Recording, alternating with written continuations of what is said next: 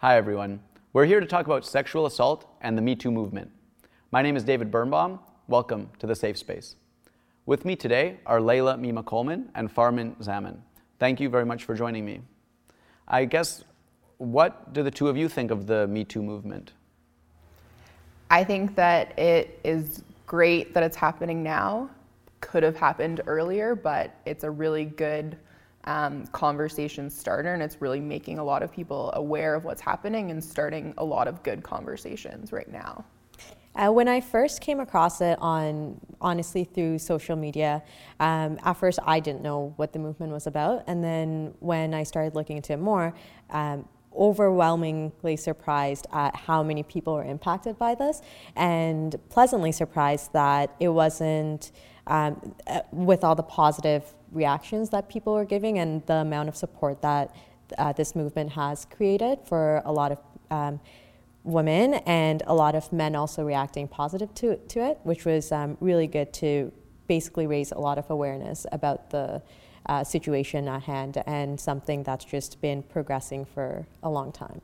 You mentioned you were a bit surprised at the number of people. Were you surprised as well?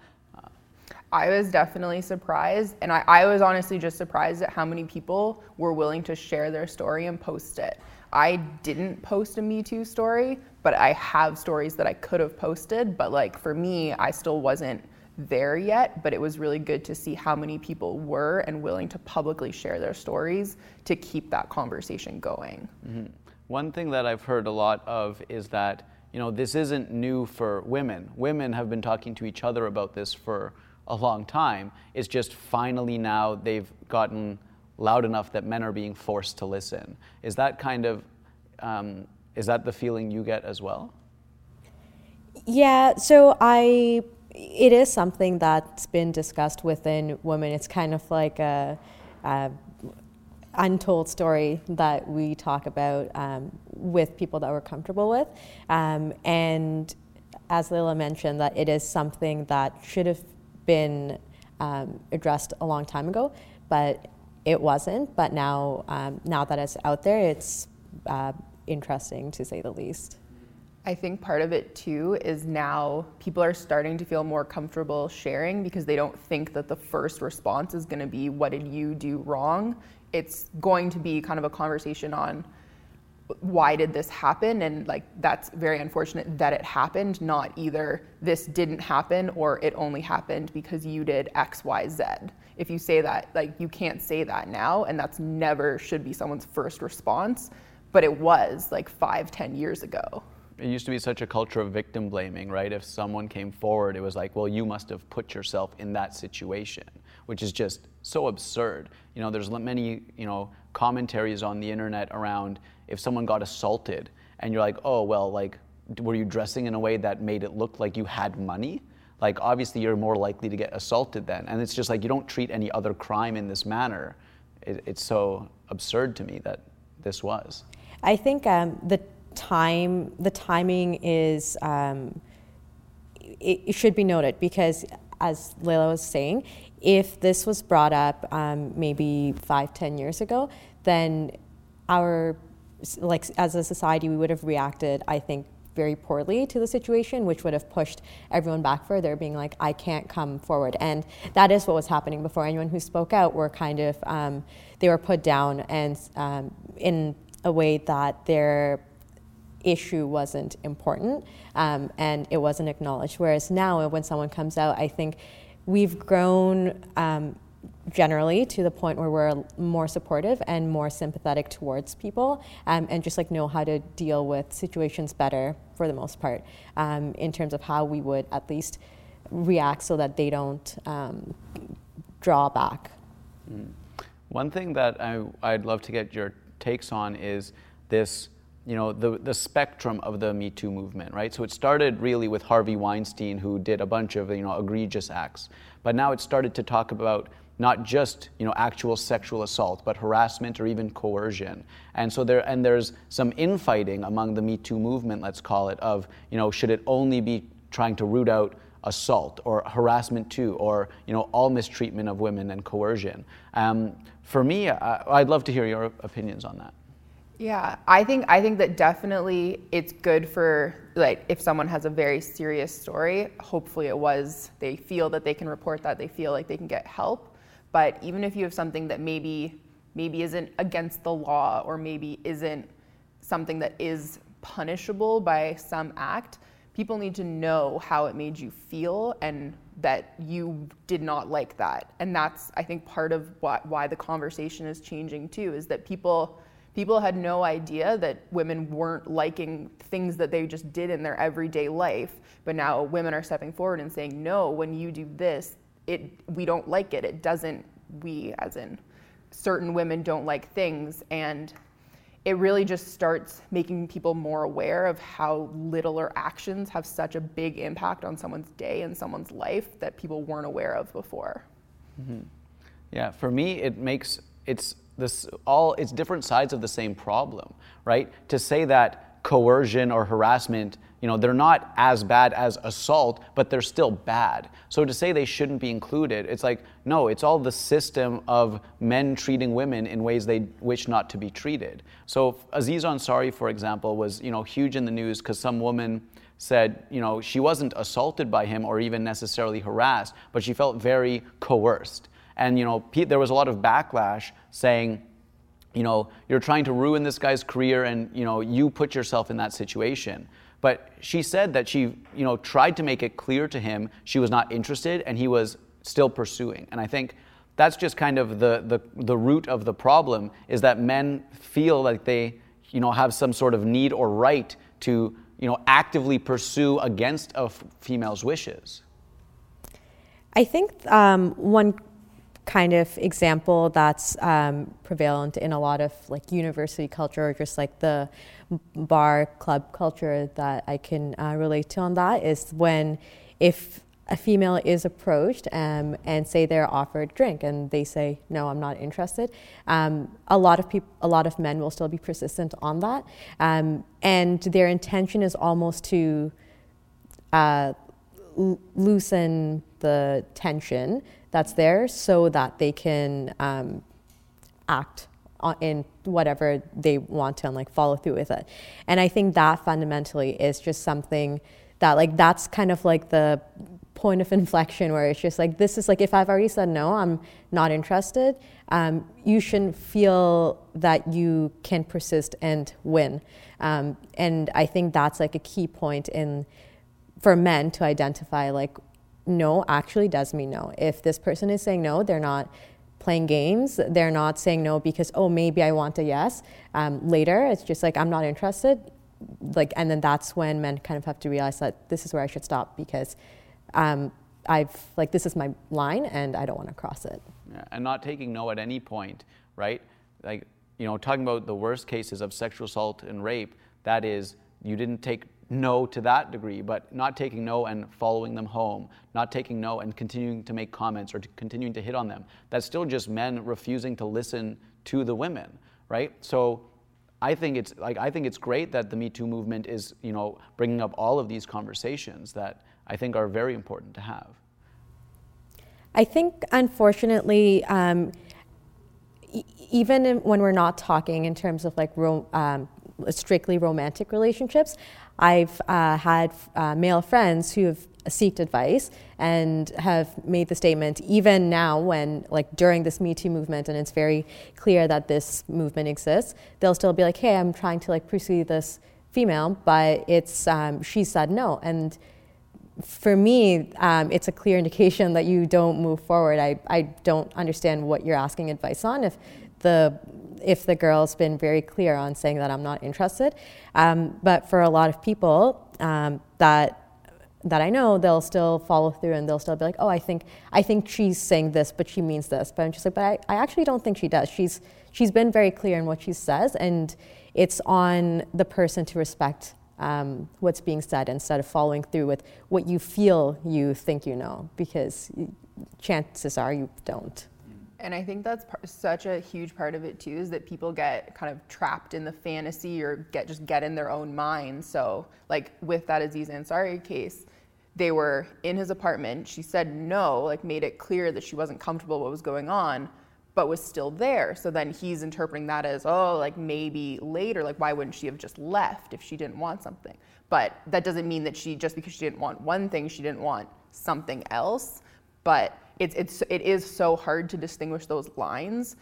And it's, unless you're very confident and have clear communication, which in that case too, it's not a fair power dynamic. So it's hard, and like even more hard to be fully clear and confident in that case. So it's just so hard to try and make exactly what you want clear and for both parties to fully understand without like both of them trying to be extra cautious and making sure they know exactly what's going on, which they should. I've gotten to a point where I just try and explicitly ask like, hey, I would like to kiss you. Is that okay? And it kind of like, you know, kills the mood, but I think that's an okay trade-off, right? But, you know, there is something, you know, something I've read about. It was actually a mayor in the US whose wife said, like, you know, he had pursued her fairly relentlessly for years before she eventually, you know, ended up dating him, and they've been married for a long time. And the author I was reading, the person who wrote this, was talking about how back then she would talk about it as if he was relentlessly pursuing her. Now she talks about it very differently. But I have friends as well who the male pursued the female for a year or more, and eventually, you know, they're now in a happy relationship, right? And it's, you know, how...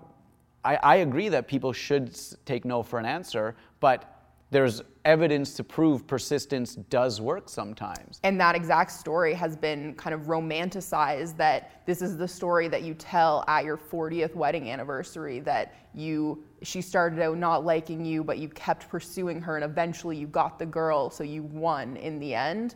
So maybe it does work out, so why would you not go for it? Which is hard to accept. I think there are, when we speak on terms of like levels, there are very different levels of this pursuit, because for a lot of people with this romanticized story, you say, hey, so-and-so, they knew what they wanted and they got no for an answer initially, and then they were persistent in what they wanted to achieve, and eventually they got it, and now they're happily married, so I should be able to do that too. But I think their story may be different. His pursuing may have been, hey, would you like to go on a date? And she may have said no.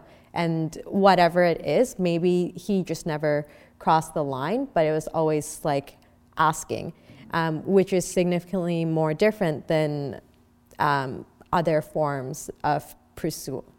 I have one story that it was so jarring to me in the moment, and looking back, it made complete sense. Was I'd been talking to someone online. We eventually decided to meet for the first time. We definitely had a very clear understanding of that we both were interested. This was what we wanted, and had text messages, had everything to back up to prove it. We met, and the first thing he told me was, I'm not going to make a move. You need to do it so I can't get in trouble later. And I was like it was just so... Like, clearly he had been burned before, just was so scared of being accused of something later that he had said he was not going to do anything until I made the first move and clearly, like, gave my intention. But maybe that's something that you do. You have that conversation right at the beginning, and you know, like, there was no after that. We knew exactly what we wanted. We couldn't go back from it. So, but it was very interesting to see that. Yeah, and that's very interesting because, you know, historically it's been viewed in a negative light when the woman is the pursuer. And so men also feel like they have to be the pursuer. But that's kind of a shift that needs to happen as well. You know, women have every right to be the pursuer, right? And that's a perfect example. But I think that's also a good example of how scared men are now, right? And so I've read a lot of articles of men and women saying this has gone too far already and that all men are vulnerable now. And, you know, my response to that is good, right? This is women telling me that they have been vulnerable for too long, right? And I think the fact that, you know, if a career gets ruined because of coercion, you know, maybe that's a good thing. Maybe this is the buildup that the dam finally burst, and it's just, you know, the whole system is broken and we're changing it all now. And I think it's a reflection of men not listening for far too long and women finally getting fed up. That's my interpretation of it. I'd love to hear either of yours or both. So I think this is like a very good example of speaking for those who may not be able to speak for whatever reason. Because, for instance, if we kind of look back to the case of, hey, we're in this in someone's place together, and I think we all have different personalities. Some women may not feel comfortable speaking up very abruptly in a situation like that. They would take a more, they may prefer to take a more passive approach and just decide that, okay, I need to leave, but I don't want to be rude, or whatever their personality is. Whereas others, they don't have a problem with that. Then they'd be like, I'm not interested, like this is not for me, and then they would leave. So in that, in like just the difference between those two personality traits, I think people who are comfortable just standing up for themselves or voicing their opinion loudly, it's kind of, this movement is really good for us to finally say that it has been going on for too long, and there's a lot of people who may not be able to speak, but now that men are vulnerable, it's good because now you won't step that line for those who prefer to take a more passive approach to it. Yeah, and I think just men being more vulnerable now just makes everyone more conscious and more aware of their actions, which I know me personally, I was always aware of my actions. If I do this, what is he gonna think? If I say this, that means that he's gonna think this, so I do this. And if men are now starting to think like that too, that if I do this, is she gonna think that this is creepy? I don't see anything wrong with men starting to think that way, and both parties trying to be aware of their actions and how someone else is going to be affected by them. Yeah, and I think one thing in terms of why men are vulnerable more broadly, and why they're starting to be vulnerable in their careers and things like that, I honestly think they're unwilling to come to the table at this conversation. I think that women have finally taken control of the conversation around sexual assault, and the only way I see men participating now is to defend themselves. But I want men to come to the table and be honest, because many men I've talked to have still said they think this is overblown, and that blows my mind, because I have many examples in my life of times I have treated women completely in this manner, and I think it's really bad.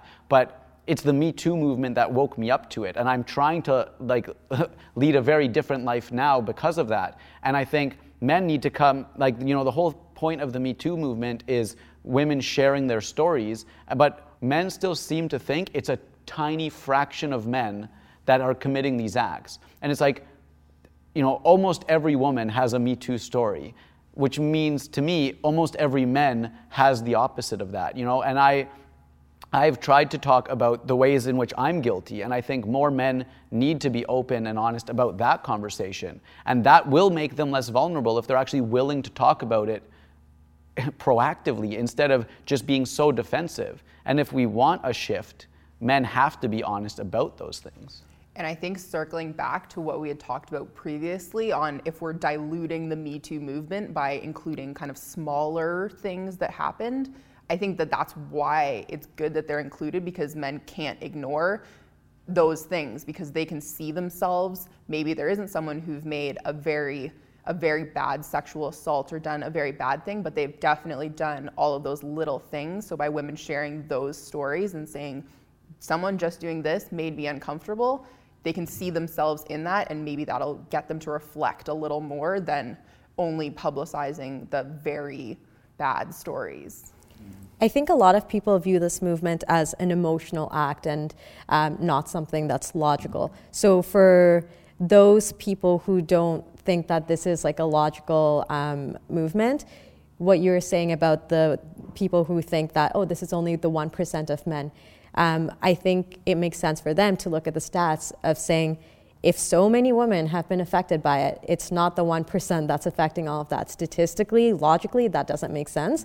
So just that really puts into perspective that it doesn't need to be the big acts that are affecting all these women. A lot of it is just the small acts that are very inappropriate or crossing the line that's causing women to feel vulnerable and attacked. Yeah, and focusing on the Me Too movement, as a whole, you know, it's kind of started this trend. People are calling it trial by social media. And, you know, if women come forward, either anonymous or not, and talk about a man having coerced them or harassed them, it has an ability to ruin their career and ruin their public image. Is that, like, you know, we're losing due process, we're being told, but they're not being convicted of a crime. There's no expectation of due process in the court of public opinion. So, like, how do you two feel about these trends of on social media? What's going on? I'm totally fine with it. Most of these stories are for people who are in their positions because either they're popular or they're public figures. So it's not just this that it happens to. They could go to a zoo and be seen like littering, and the exact same thing would happen. So I don't think that just by people sharing their stories, I don't think that that should be minimized. If people don't want to believe them and keep following and adoring these people, that's totally fine. But when you get 1, 2, 3, 10 people coming forward about the same person, if you're choosing not to believe all of them, that's up to you. But most people are then going to start to rethink these people, and I think that then they don't deserve to be in the positions that they are, and that it is good that it's being publicized, kind of their personal lives. So one example in particular is Patrick Brown, he was the leader of the Ontario Progressive Conservative Party, and 2 women came forward and alleged he sexually harassed or coerced them, and his career ended overnight. You know, obviously politics is a bit of a different beast than any general profession, but, you know, these haven't been proven. You know, there's this mentality of any allegation should be believed, but there is room for nuance, right? So one of the situations that happened, as I recall reading it, Patrick Brown met someone at a bar, brought her home, and dropped his pants and asked her to perform oral sex, and she did, right? Perhaps dropping his pants preemptively is too much, but if I bring someone home and ask them to perform oral sex, is that not about as upfront as I could be, right? It doesn't seem to me that he coerced her. So I'd love to hear your opinions on that, because that's, you know, my first reaction.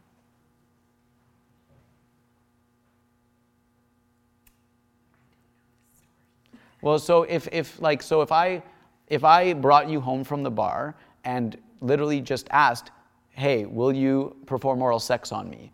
What would your reaction be? Like, I understand that for some people it makes them very uncomfortable, but is it not good to be that upfront if that's what I'm looking for, right? So what is the nuance there? Like, what should I do if that's what I want? And that's why it's so hard, because when you put it that clinically and that bluntly, it's hard to understand what the woman would be feeling in that situation. But you don't know where they were standing. Was he blocking the door? Was she too drunk and didn't think she could get home on her own, and this was her only option? Or she thought, well, I already came home with him, I have to do this. And there's so many pressures and so many external factors that the fact that she stepped forward enough publicly to say, I felt uncomfortable, to me, I'm probably gonna bias towards believing her and knowing that why would she publicly go out and put herself out there just to ruin this guy's career. It doesn't seem worth it, so I'm probably going to believe that there was something else going on that made her feel that it wasn't okay. If you're speaking in general terms, aside from the particular example, I think that I understand what you mean by, is there a shift in the onus almost, because the man is being very clear about what they want. But I agree with Leila, like, you do have to consider the surroundings. Like, yes, was she in the right state of mind? Did she feel safe? And if she was in the right state of mind and she did feel safe, and there was the option of okay and no, based on her decision, and then I think, like, that's the onus is on her to decide. But if she wasn't in the right state of mind, and if she wasn't safe, and she felt that this was the only option, then it's not really a decision, right? She only has one option, because she's kind of been pigeonholed into this, and that's a very uncomfortable situation to be in.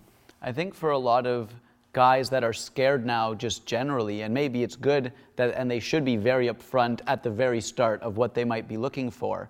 But, you know, there's something to be said of people still want the romance, people still want some sort of chemistry, and it doesn't, they don't want it to just become clinical of like, let's talk upfront. But, you know, the dynamics at play are both individuals, you know.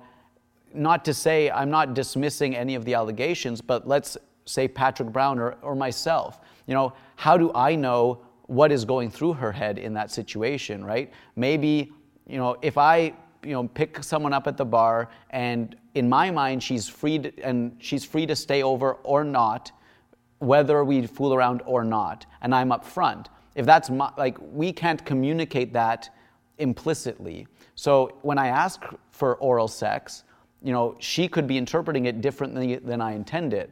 So, like, it seems that men are losing any sense of the ability to have the benefit of the doubt, right? And, you know, that's scary for men. I'm not saying it's undeserved. You know, maybe this is the starting point and we'll find a new balance at some point. But I'd love to hear your thoughts on that situation, because from my point of view, even being up front, I can't know how they're interpreting my messaging.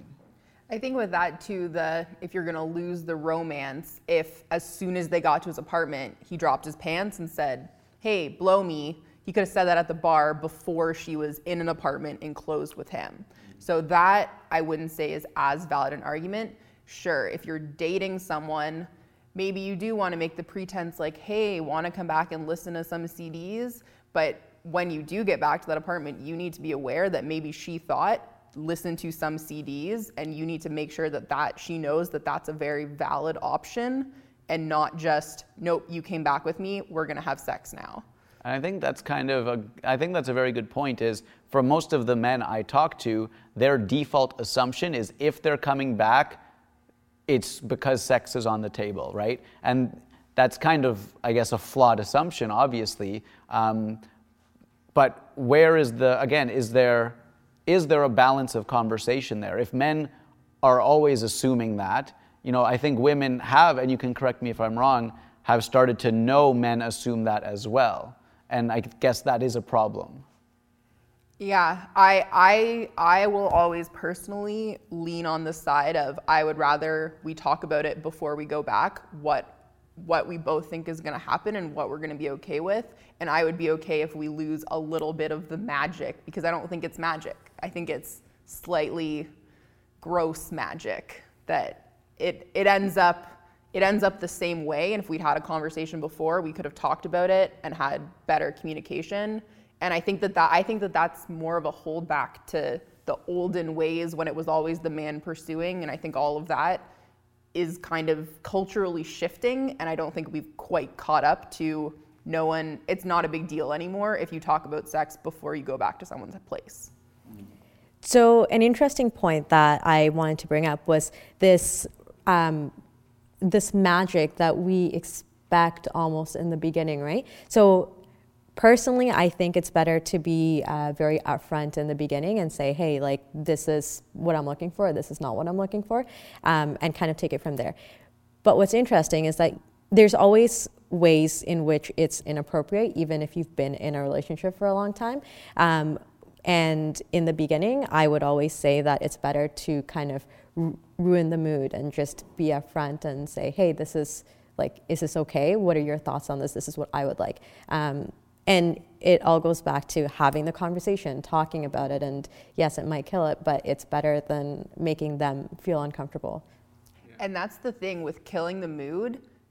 If it would kill the mood, it wasn't going to happen. So if it did happen, then you probably were on the wrong side of that line, and maybe it only happened because they felt uncomfortable. Yeah, well, and I think I haven't thought of it this way before, and it really now seems to me that it's men who are, like, worried about ruining the mood, and women are like, "Nah, we would talk about it," right? So it's men who have, and it's even in movies, it's the romanticization of the chase, of the pursuit, of winning the girl, and that's, you know, at a club, at a bar, or generally, right? And it's like, no, it's a partnership at any stage, right?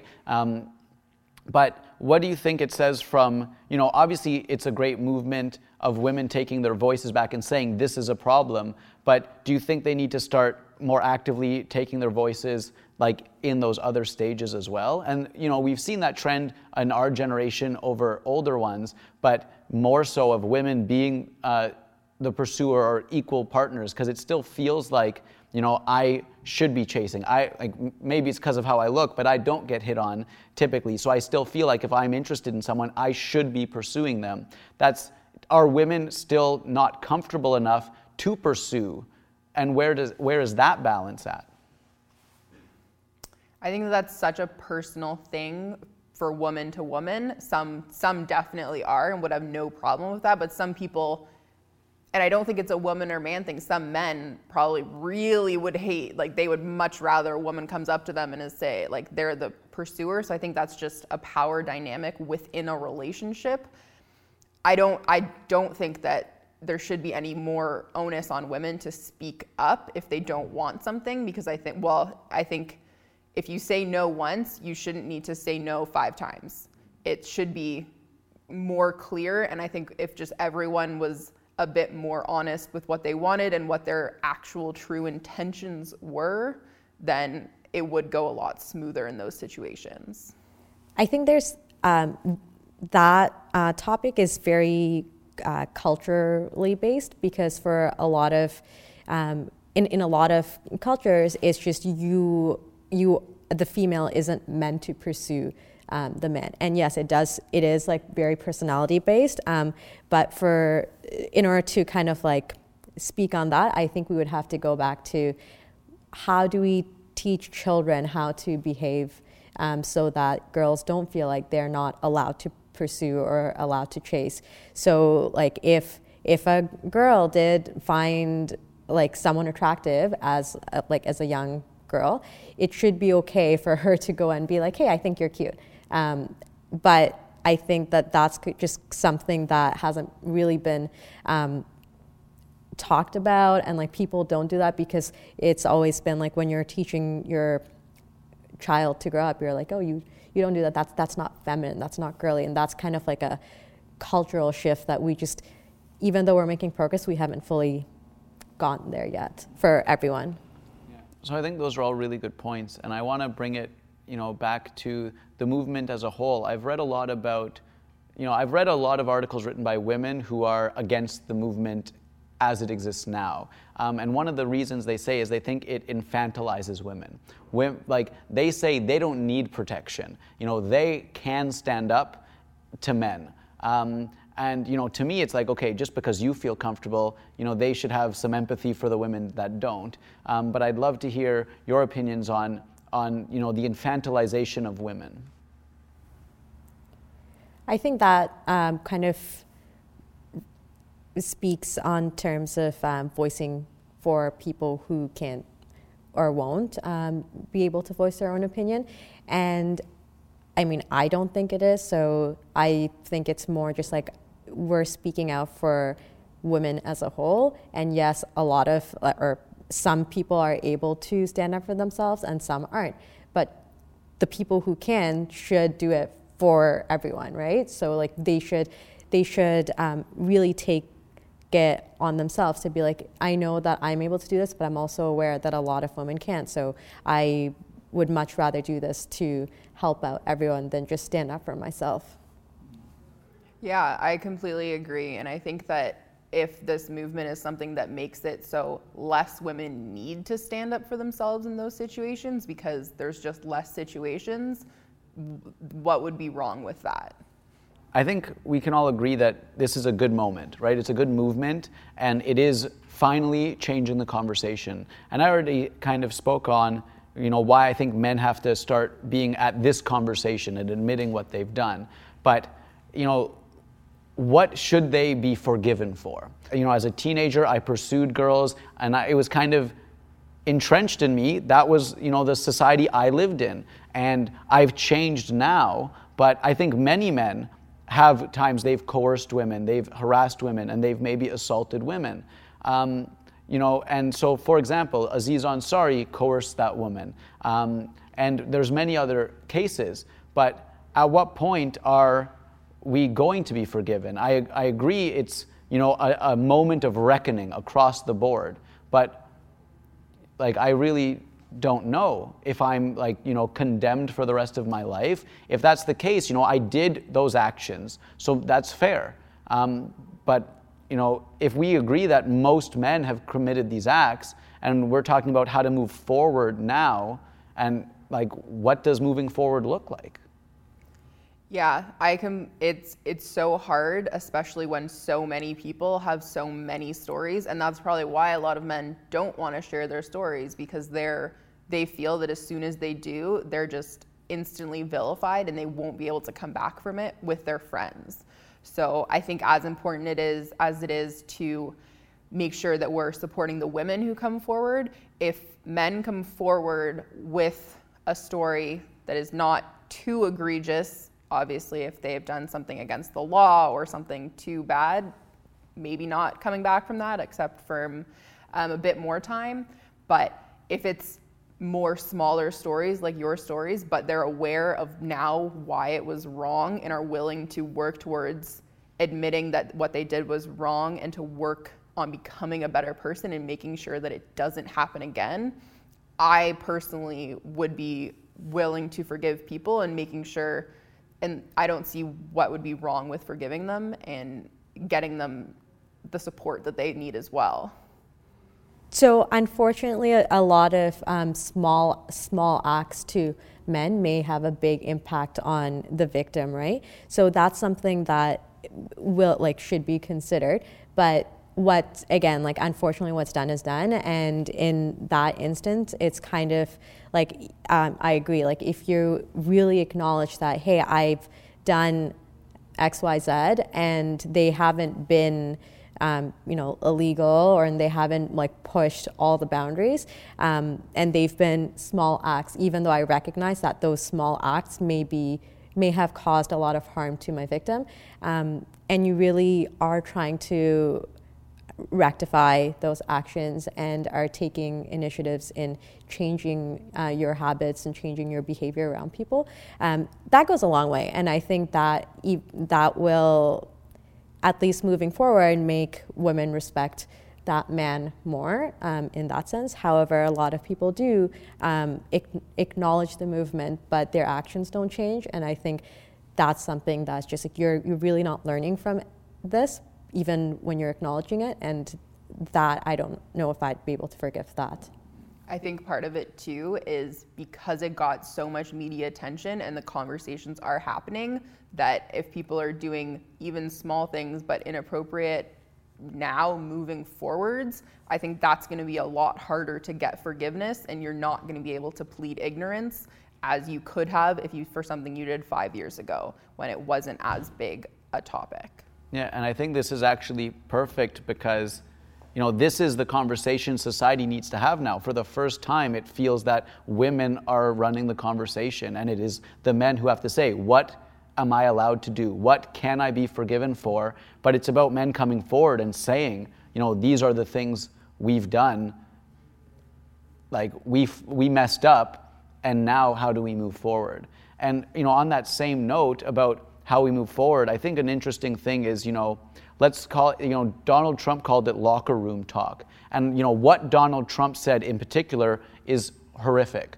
But it's, you know, just this past week, you know, I was at a hockey game and there were some bros on the bench who were talking about, oh, if the female doesn't bring what she was supposed to bring you, I'm sure she can give you something else, right? And there's still so much insinuation and so much stuff like that. But, you know, on the flip side, I make those jokes about my male friends as well, right? So if we're looking for a place of equality, you know, there is a balance. Is there a balance between how women treat women and how men treat men? Because, you know, football players slap each other on the ass.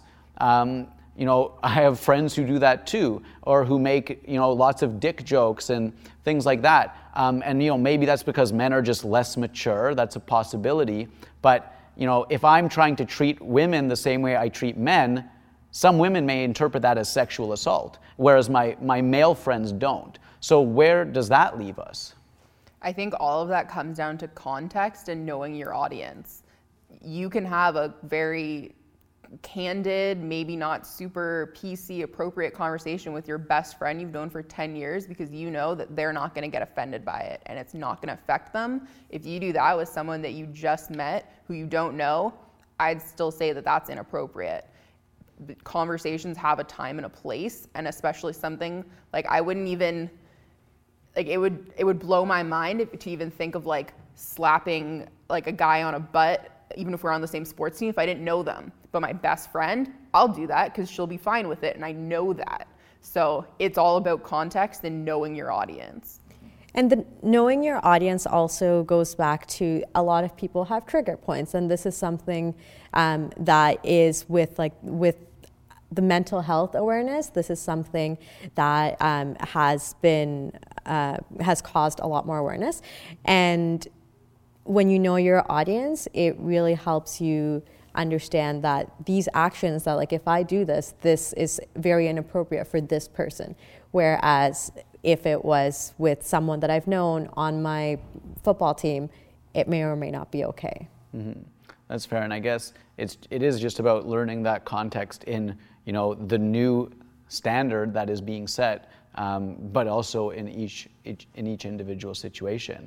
But you know, the way I view it is, you know, I've been assaulting women since I was a kid, and I think that's an important piece is about, you know, this conversation to teach kids to not do that anymore. So I say in a piece I've written that, you know, when I was 5 years old is the first time I sexually assaulted a female because I chased a girl and kissed her, and that was, you know, okay, and that was even encouraged. It was cute, right? So that's the lesson I learned at a young age, and you know, I've just seen that trend continue into my teenage years when I was supposed to, you know, pursue people, and even into university, right? And so, you know, I'm definitely, like you said, anything that happens from now on, I am definitely to blame. There is no more pleading ignorance. But 3 years ago, am I to blame? Yes, I chose to do those actions, but at what point was I supposed to just learn the system I was in was broken, right? Was I to blame at 16? Was I to blame at 5?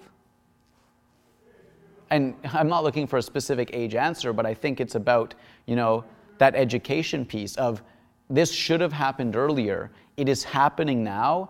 And, you know, sometimes you do have to draw a line in the sand and move forward. But I think, you know, a very important piece is to use this to teach kids differently. So the 5-year-old knows it's not okay to pull the pigtails of the girl you have a crush on and things like that. So one key point that you brought up was the fact that you got validation as you were pursuing this girl, which really brought back an example from a movie, She's Just Not That Into You, where a girl in the playground, a boy was mean to her, and the validation that she received from her parent was that it's when boys are mean to you, it means they like you.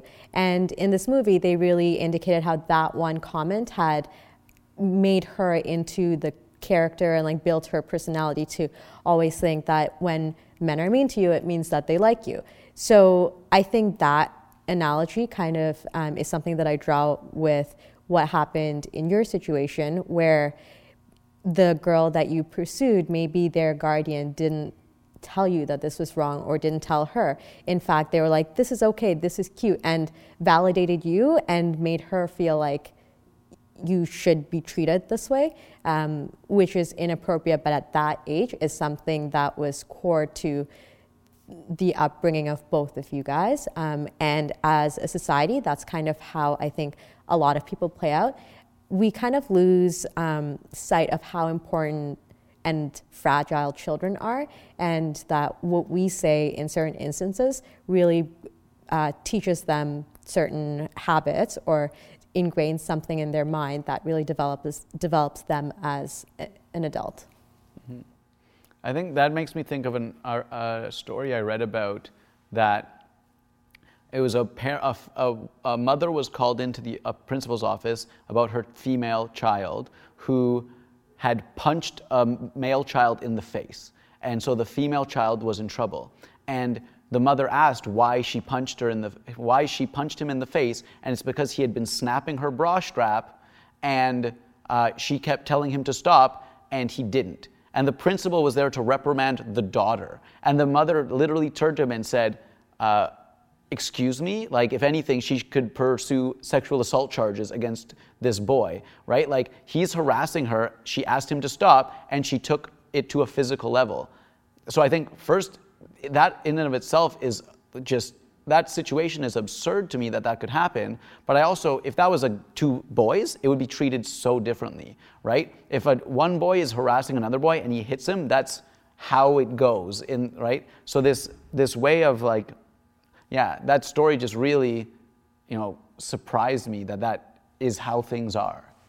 Yeah, and that's with the people in authority. I'm sure that 10 years ago, if a teacher saw that happening, unless they're a great teacher, they probably would have been that same situation. Oh, they must have a crush, they like each other, but that's not what it should be, and that's not okay. But all of those situations are so ingrained in our society that it's hard to break out of that and to know what, and to kind of think that what you're doing is okay, or to figure out on your own that what you're doing is not okay. I think on a positive note, when you do have a figure like this mother who does back you up, it really also builds character in yourself. So a personal example for me is in elementary school, there was a boy who was behaving inappropriate with me and chasing me. But me being how I am, I knew that I didn't want this, so I tripped him.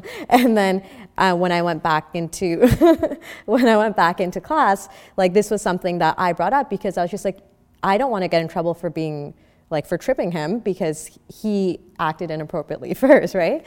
So when I told my teacher, that was like a key defining moment for, like, she could have blamed, or not blamed, but she could have asked me why I tripped him.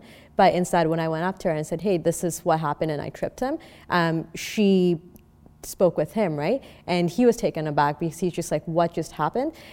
But for her to stand up for me in that scenario was very comforting for me to know that, like, if I know that something is wrong and I act on it, I'm not going to be blamed for it per se if it's not a bad thing. Yeah, I think we've covered a lot of great points in this discussion. The one thing I want to bring it back to is the fact that, this has been going on for not a short amount of time now, and the amount of men who still tell me it's overblown. And like, I literally had someone tell me that they think the odds of 1 in 100 men having committed any of these acts is absurd. And I couldn't believe that. So, especially knowing that I would assume most men in that room are just not aware. So how do we, encourage men to talk about the things they've done and to come to the table at this conversation? Because as much as it's great that women are controlling the conversation, men are on the defensive now, right? And how do we get them to start actually realizing it and start actually changing? I think part of that is when someone does tell their story, especially like you did, the first instinct shouldn't be to tell them that they're a bad person and that what they did was wrong. They know that, or they wouldn't be sharing that story. It's talking about how those past experiences can make sure that it never happens again. Because that's just a classic sign, is denial. If you don't want to believe that you could be part of it because you're scared. And if people are scared to come forward because of the backlash they're going to get, we're never going to be able to have that conversation. When we were talking about this topic being amongst women for a long time, I think that if men want to have these conversations, either with women or amongst themselves, it's that support system that needs to be there so that they know they're not going to be judged for it. So even in a locker room, if they're talking about this, I think it's on the rest of the team to react properly instead of calling them out on something or being inappropriate back with them, so that they receive that backlash and therefore the lack of support, which will make them more resistant to the change. But even not being too supportive. If someone says, hey, man, I did this, being able to call out your friend in an okay way and say, hey man, that's not cool, in a more 2018 appropriate lingo, then that's what's going to start that conversation amongst the men as well. If you feel comfortable enough with your guy friends to call them out on something that you know, because maybe you've had a similar experience, is probably made a woman or someone else feel uncomfortable. But you see how many women may disagree with those points, right? You know, what I read from a lot of people is that, you know, this is the reckoning and it's due. Any man who has committed these acts, like, let's rip them apart. And, you know, you're showing compassion to men who have not shown it back for so long. So why be so kind to me? Why be so kind to men? And I think that's a personal decision. And if someone doesn't want to forgive someone, totally fine with me, and they can do that. I don't want women to feel like they have to forgive someone, especially someone who has personally wronged them. Someone like you, who I know personally, I know that you're a good person, and I know that you've learned from your mistakes. So I definitely will also be more willing to forgive someone that I know and that I've had experiences with than some random person who I just hear about them doing something not okay, and I don't know if they've grown, and I don't know their story. That's hard to forgive. And so if women want to not forgive people, that's their prerogative. And again, on the personality, it really, we really need to harness that everyone's experience is different. So if Leila and I are willing to forgive some people for some things that they have done, that's because our experiences in the past have led us to be this way. However, for instance, like, some of my experiences may have been very bad, and I can't forgive in those scenarios, right? So it really does depend on how you have been affected, and everyone has likely been affected a very different way. And for some, it's they're able to forgive, and others it's just they can't, and that is totally okay. If you're not ready to forgive because your experiences have been awful, then you shouldn't feel like you have to forgive. Mm-hmm. And I want to clarify, I'm by no means like doing this or writing that piece to try and, you know, get absolution, right? These are the things I did, and I think I'm just trying to start the open conversation. But, you know, shifting towards like the public figures, right? It's kind of that same question. We can't know if they've actually grown. We can only see how they apologize and that kind of thing. So it's very difficult. But, you know, the sense I get online is that many people are not looking for forgiveness. So, and I think, you know, many people will view the only reason I'm even talking about this is to get my own absolution, right? Which, you know, I don't want to be labeled as, you know, a sexual assaulter for the rest of my life, but I think, you know, 80% of men might be, and it's about moving forward from that. So really, I'm at a loss for words. Like, is there a way to move forward? Like, obviously, any individual situations have to be handled on an individual basis, but we're talking about society trying to have this conversation. So I actually don't know where we can go from here. I think, yeah, and part of it, too, is that people who are in the public eye, whether they like it or not, are held to a higher standard. And if the public doesn't want to forgive someone or doesn't want to believe their side of the story, sucks for them, but that's what the public wants, and the public is... whether it's that they're famous or they're in elected office, the public is the one who has the power to put them there and take them out. So if you weren't careful or did something that was inappropriate, you will be held to it because you are that public figure, which I think is okay. Yeah, I think I actually agree with that. And I think, you know, if they get, let's call it, swept up in the Me Too wave, you know, unfortunate for them, but they probably did, if not the specific things they're being accused of, some things. And if right now society is saying none of this is okay, I think that's fair. I think that's fair for them not to be able to recover. I think it would be fair for anyone, because, you know, just because it's relatively even doesn't mean it's okay. The unfortunate fact is we can't just get rid of all of the men. right? And I think part of that too is how they recover, if they are able to recover and come back from it. And maybe it is that they are speaking out about things that they did in the past, speak about how they want to grow in the future. If they put in the work, it's not going to happen overnight, but if they routinely put in the work day after day, year after year, I don't think that there's many people that couldn't come back from some of the things that they've done if they show that they care and realize why it happened. Yeah. And I don't think this is all just abrupt. If someone is accused of something, we're not just blindly being like, okay, off with your heads. It's not that. We are giving everyone a fair trial, and it is still a lot more than some may deserve. And there is still that justice in it. It's just like we're still giving a fair trial. We're still looking into what this was, is this valid? And like that's still going on. And then even after that, if we as society are like, hey, we gave you a chance and you're still a pretty shitty person, then I think it's completely fair to say, we put you in that position. We don't want you as a leader because we don't agree with who you are as a person, and take that power away. Yeah, I think that's perfectly right, and that it is the public to choose who they want to support and who they don't want to support. And they can do that based on anything. And if right now that's, you should not have ever treated a woman badly, that's true. You shouldn't have ever treated a woman badly. Yet, just because other men have, that doesn't make it okay for you to have as well. And I think, that's a pretty good point to end it on, that, I want to thank you two, honestly, for coming out and talking to me about this. I know it's not an easy topic to talk about, and I very much appreciate it. And I want to thank all of you, all of the women who have shared their story and added to the conversation. And I encourage you to keep doing so, but also for men to join in and honestly talk about their part in this. Thank you for watching The Safe Space. We hope to see you next time.